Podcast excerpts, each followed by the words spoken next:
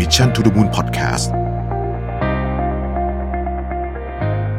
สวัสดีครับยินดีต้อนรับเข้าสู่ productive Saturday นะครับ คุณอยู่กับประวิทยานุสาหะครับ วันนี้จะมาชวนคุยเรื่องของ affordability crisis นะครับ ว่ามันเป็นยังไง แล้วมันส่งผลต่อชีวิตของพวกเรายังไงบ้างนะครับ จริงๆ ที่บอกว่าที่เอาเอามาอยู่ใน productive Saturday เนี่ยก็เพราะว่าผมคิดว่าหนึ่งในพาร์ทที่เราจะ productive ได้เนี่ย อันหนึ่งก็คือเราต้องสามารถบริหารจัดการตัวเองได้ก่อนนะครับ สิ่งที่เบสิกที่สุดในการบริหารจัดการตัวเองอันหนึ่งเนี่ย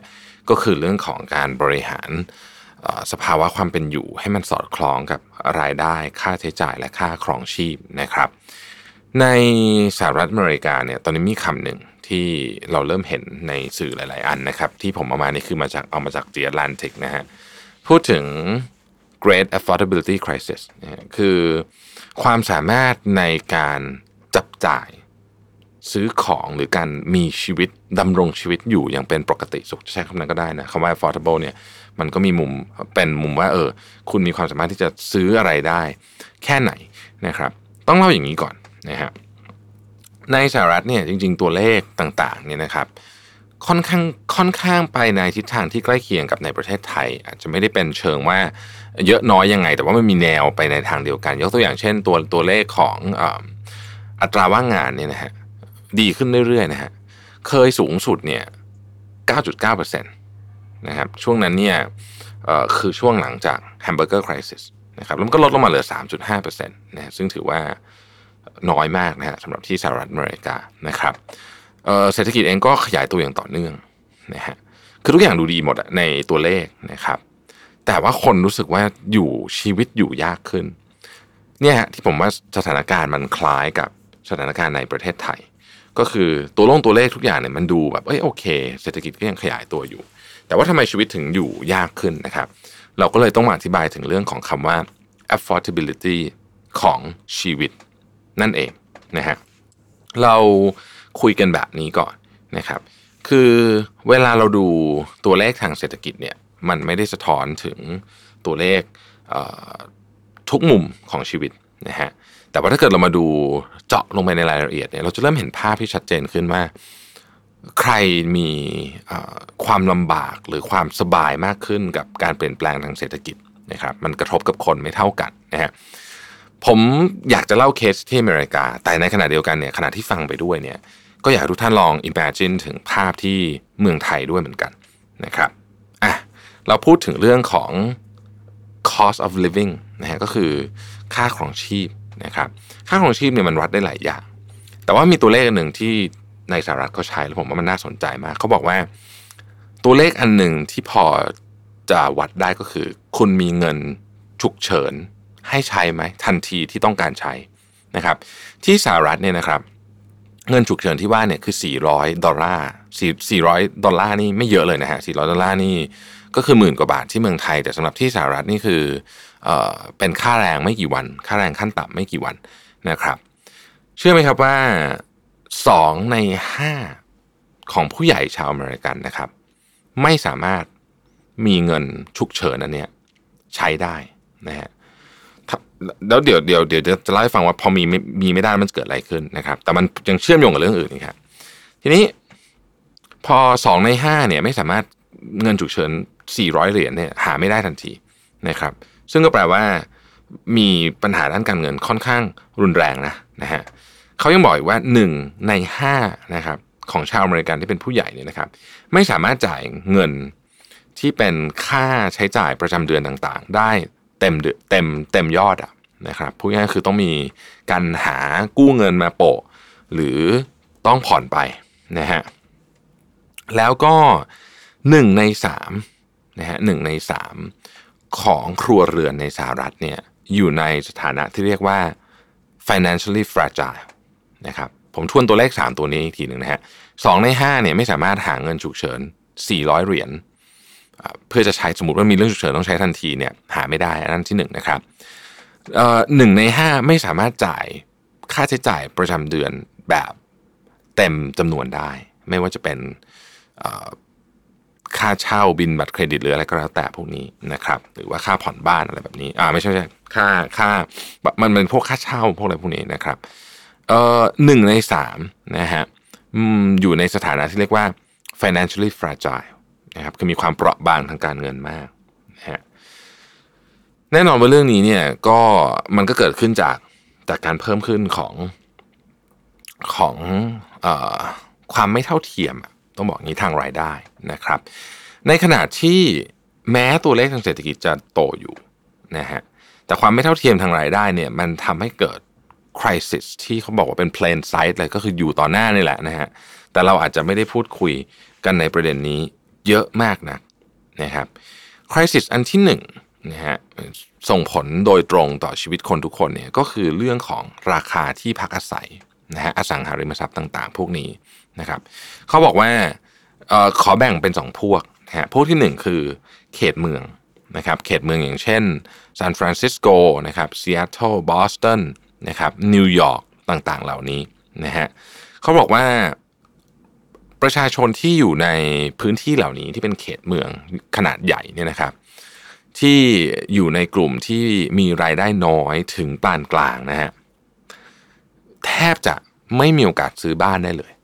นะคือถ้าอยู่ในพื้นที่เหล่านี้เนี่ยแทบจะไม่มีโอกาสซื้อบ้านได้เลยนะครับ เขาบอกว่าค่าเฉลี่ยนะฮะออของบ้านที่เป็นบ้านเดี่ยวนะครับในซานฟรานซิสโกเนี่ยณตอนนี้เนี่ยอยู่ที่ 1.6 ล้านเหรียญสหรัฐก็คือประมาณ 48 ล้านบาทนะฮะซึ่งแม้ว่าดอกเบี้ยทุกวันนี้จะถูกนะครับแต่ว่าบ้าน 1 1.6 ล้านเหรียญเนี่ยนะครับ มันต้องผ่อนเดือนหนึ่งอะประมาณ 6,000 เหรียญนะครับอธิบายภาพให้เห็นแบบนี้ก่อนนะว่า 6,000 เหรียญนี่เยอะขนาดไหนนะครับนักศึกษาที่จบจากปริญญาโทนะครับในสหรัฐจบ MBA มหาวิทยาลัยดัง ๆ แบบ Harvard MIT แบบนี้นะฮะ มีประสบการณ์การทำงาน 5 ปี 7 ปีนะครับก็คืออายุเบ็ดเสร็จก็เฉลี่ยก็ 30 กว่าๆเนี่ยนะครับจะมีรายได้ต่อปีอยู่เฉลี่ยประมาณ 1 0 0 0 0แสนกว่าเหรียญนนะครับตกประมาณอะตีกลมๆให้เดือนละ 10,000 เหรียญนนะครับอันนี้ยังไม่หักนู่นหักนี่นะฮะเพราะฉะนั้นเดือนละหนึ่งหมื่นเหรียญเนี่ยนะครับซึ่งถือว่านี่นี่ก็คือคนที่ถือว่ารายได้เยอะมากแล้วเนี่ยนะครับเอ่อจ่ายค่าผ่อนเดือนละหกพันเหรียญเนี่ยหนักมาก เพราะมันยังมีค่าใช้จ่ายอย่างอื่นอีก นะครับเพราะฉะนั้นต่อให้คุณมีรายได้ค่อนข้างดี ก็คือหลักแสนเหรียญต่อปีเนี่ยก็ไม่ได้หมายความว่า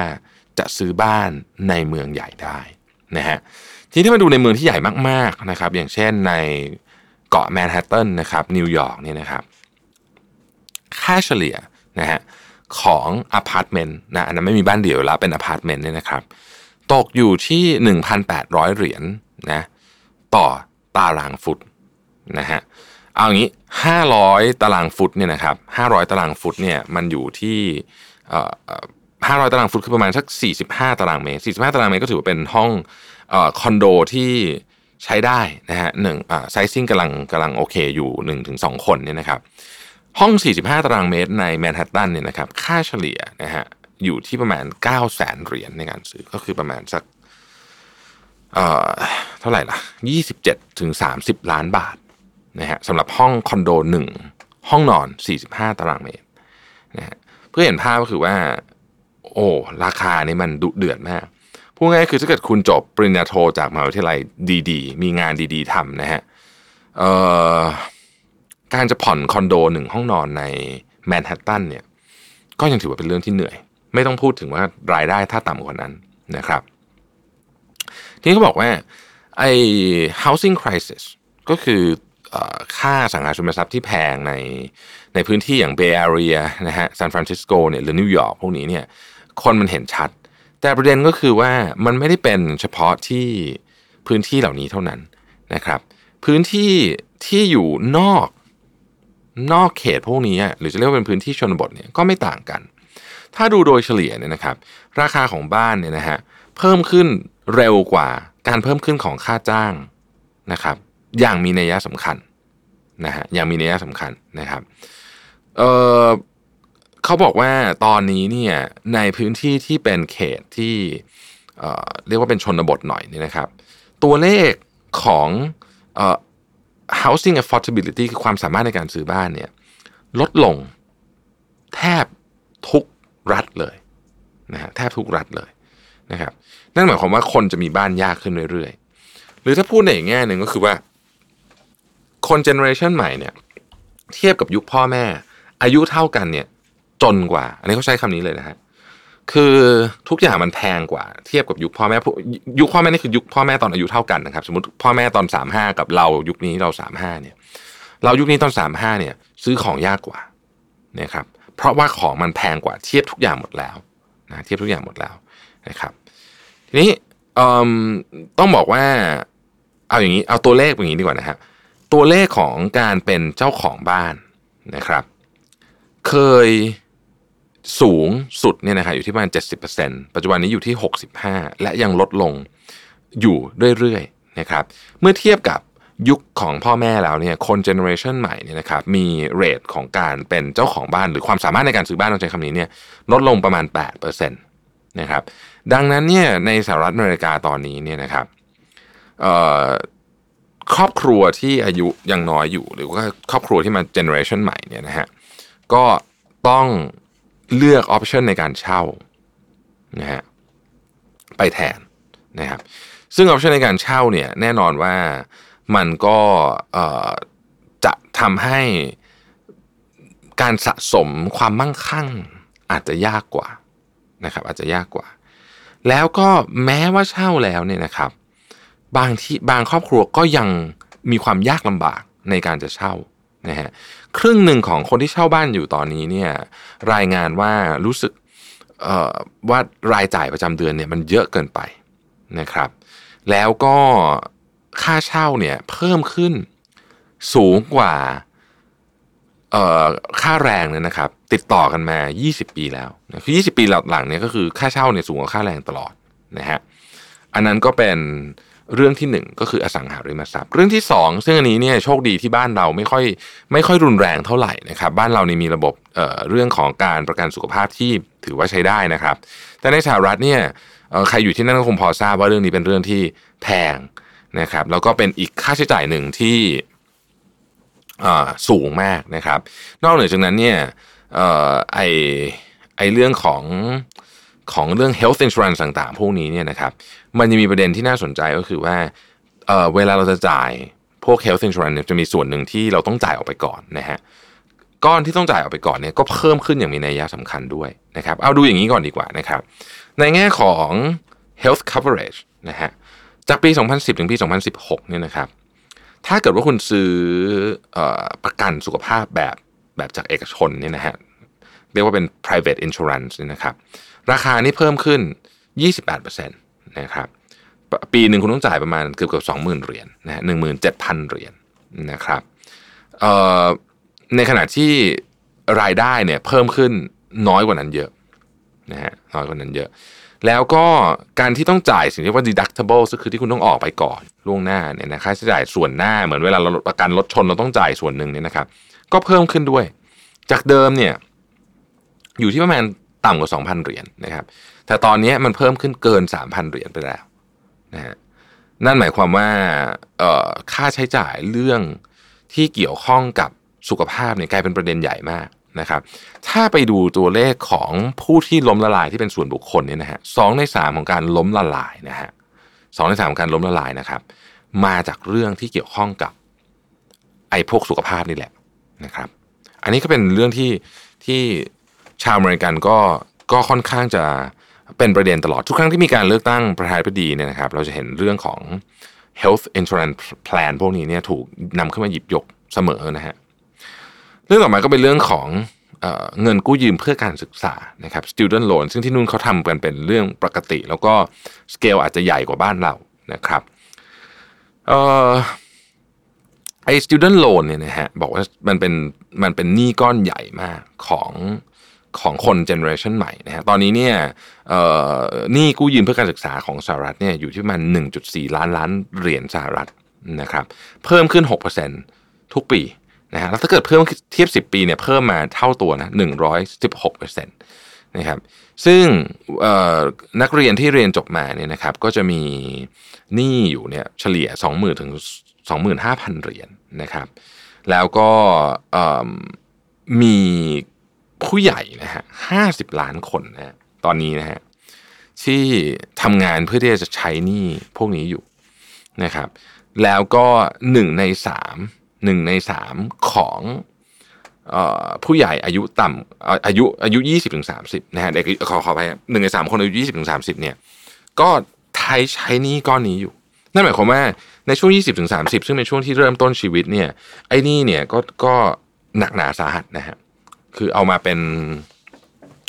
คือต้องคือต้องมาแบกรับภาระตรงนี้ค่อนข้างเยอะนะครับ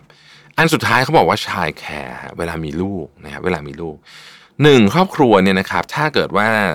ต้องการที่จะมีคนมาช่วยดูแลลูกมีพี่เลี้ยงหรืออะไรแบบนี้เป็นต้นเนี่ยนะครับเอ่อต้องใช้เงินวันหนึ่งหมื่นห้าพันเหรียญถึงสองหมื่นหกพันเหรียญต่อปีซึ่งถือว่าเยอะมาก อย่างที่บอกนะฮะจากหนึ่งแสนกว่าเหรียญที่คุณหาได้ถ้าเกิดคุณเป็นคนที่หารายได้ดีแล้วเนี่ยนะคุณต้องแบ่งส่วนหนึ่งมา มาเรื่อง child care อย่างนี้คือเยอะมากนะครับ แล้วก็เพิ่มไอไอ cost ของการดูแลเด็กเนี่ยนะฮะเพิ่มขึ้นเนี่ยสองพันเปอร์เซ็นต์ในช่วงสี่ทศวรรษที่ผ่านมานี้นะครับ นี่เป็นสาเหตุที่ทำให้คนจำนวนมากจำเป็นต้องลาออกมาเลี้ยงลูก เพราะว่าไม่สามารถจ่ายค่าค่าใช้จ่ายส่วนนี้ได้ แต่การออกมาเลี้ยงลูกก็เสียรายได้ แล้วก็เป็นการบังคับนะไกลๆให้แม่ บางคนเนี่ยนะฮะหนึ่งในสี่ของคุณแม่ชาวอเมริกันเนี่ยนะครับ กลับไปทำงานภายในสองสัปดาห์นะฮะภายในสองสัปดาห์หลังจากคลอดลูกนะครับ เพราะไอ้เรื่องนี้แหละฮะเรื่องเรื่องของค่าดูแลเด็กนี่แหละนะเพราะฉะนั้นมันกลายเป็นว่าระบบเนี่ยมันก็กดดันนะฮะกดดันมากๆ แล้วก็ตัวเลขที่เหมาะสมเขาบอกนะครับบอกว่าตัวเลขที่เหมาะสมกับการใช้ดูแลเด็กเนี่ยนะครับ ไม่ควรจะเกิน 7%ของรายได้ทั้งหมด แต่ว่าปัจจุบันนี้มันสูงกว่านั้นเยอะ นะฮะที่ที่ที่เป็นจริงอยู่เนี่ยนะฮะอย่างในรัฐอย่างแคลิฟอร์เนียเนี่ยค่าเฉลี่ยของการดูแลเด็กเนี่ยอยู่ที่ประมาณ 18%ของรายได้ของพ่อแม่ นั่นหมายความว่ามันก็ต้องมีการชักหน้าไม่ถึงหลังแน่นอนนะครับนี่ทั้งหมดทั้งมวลนี้นะครับทั้งหมดทั้งมวลนี้รวมกันมาจริงๆมันมีเรื่องอื่นอีกนะฮะแต่ว่าเรารวมกันมาเนี่ยเขาถึงบอกว่ามันเกิดสิ่งที่เรียกว่า great affordability crisis ให้เห็นในหลากหลายประเทศ ออกมาในหลากหลายรูปแบบ ในสหรัฐอเมริกาเนี่ยแบ่งมุ่งไปที่ 4 อันใหญ่ก็คือบ้านนะครับบ้านนะครับแล้วก็สุขภาพประกันสุขภาพนะครับ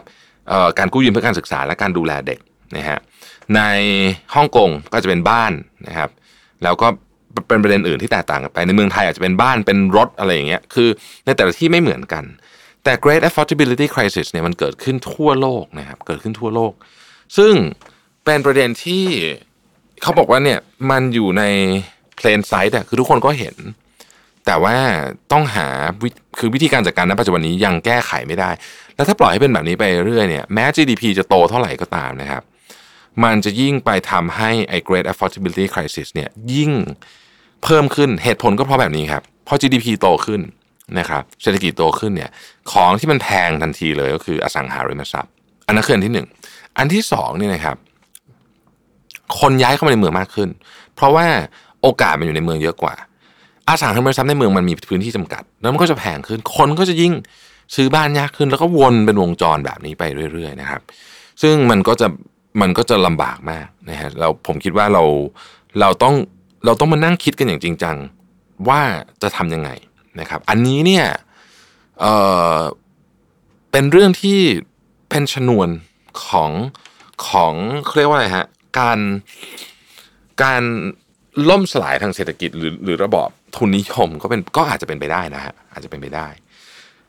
ผมผมขอปิดอย่างนี้แล้วกันนะฮะเมื่อสัปดาห์ที่ผ่านมาเนี่ยข่าวใหญ่ข่าวหนึ่งก็คือว่าหนังเรื่อง Parasite ได้รับรางวัลนะฮะออสการ์ถึง 4 ตัวที่สำคัญที่สุดคือได้ Best Picture ด้วยนะครับ ซึ่งเป็นหนัง ภาพยนตร์ที่ใช้ภาษาต่างประเทศเรื่องแรกในประวัติศาสตร์ของออสการ์ที่ได้นะครับ ถือเป็นความภาคภูมิใจของวงการหนังเกาหลีอย่างมากนะฮะเราเองผมเองเเราเราผมเองรู้สึกภูมิใจแทนเขาเลยนะว่าโอ้โหเก่งจริงนะฮะหนังเรื่องนี้ดีมากนะครับ ใครยังไม่ดูอยากให้ไปดู สิ่งที่เราได้เรียนรู้จาก Parasite นะครับผมคิดว่าเป็นประเด็นสำคัญมาก และทุกท่านน่าจะเห็นเหมือนกันก็คือ inequality หรือความไม่เท่าเทียมเนี่ย เป็นภัยกับทุกคนครับ ทุกคนทุกกลุ่มชนชั้น ทุกรายได้ไม่ว่าคุณจะอยู่ในกลุ่มไหนก็ตามเนี่ย inequality เป็นภัยกับทุกคนฮะในที่สุดแล้วมันไม่ให้ประโยชน์กับใครเลย ดังนั้นเรานะครับ อาจจะไม่ใช่อาจจะหรอก เราทุกคนเนี่ยต้องคนละไม้คนละมือต้องช่วยกัน ค่อยๆ แก้ที่ระบบ inequality แก้ที่บุคคลไม่ได้นะฮะยากมาก แต่แก้ที่ระบบผมเชื่อว่าทำได้ แล้วมันต้องมีวันที่ทุกอย่างดีขึ้นนะครับ เราเคยเจออุปสรรคที่ใหญ่หลวงมามากมายกว่านี้เยอะแยะนะฮะเราก็ต่อสู้มาได้ เรื่องนี้ก็ผมว่าเราสู้ได้เหมือนกัน ขอบคุณที่ติดตาม Mission to the Moon นะครับ สวัสดีครับ Mission to the Moon Podcast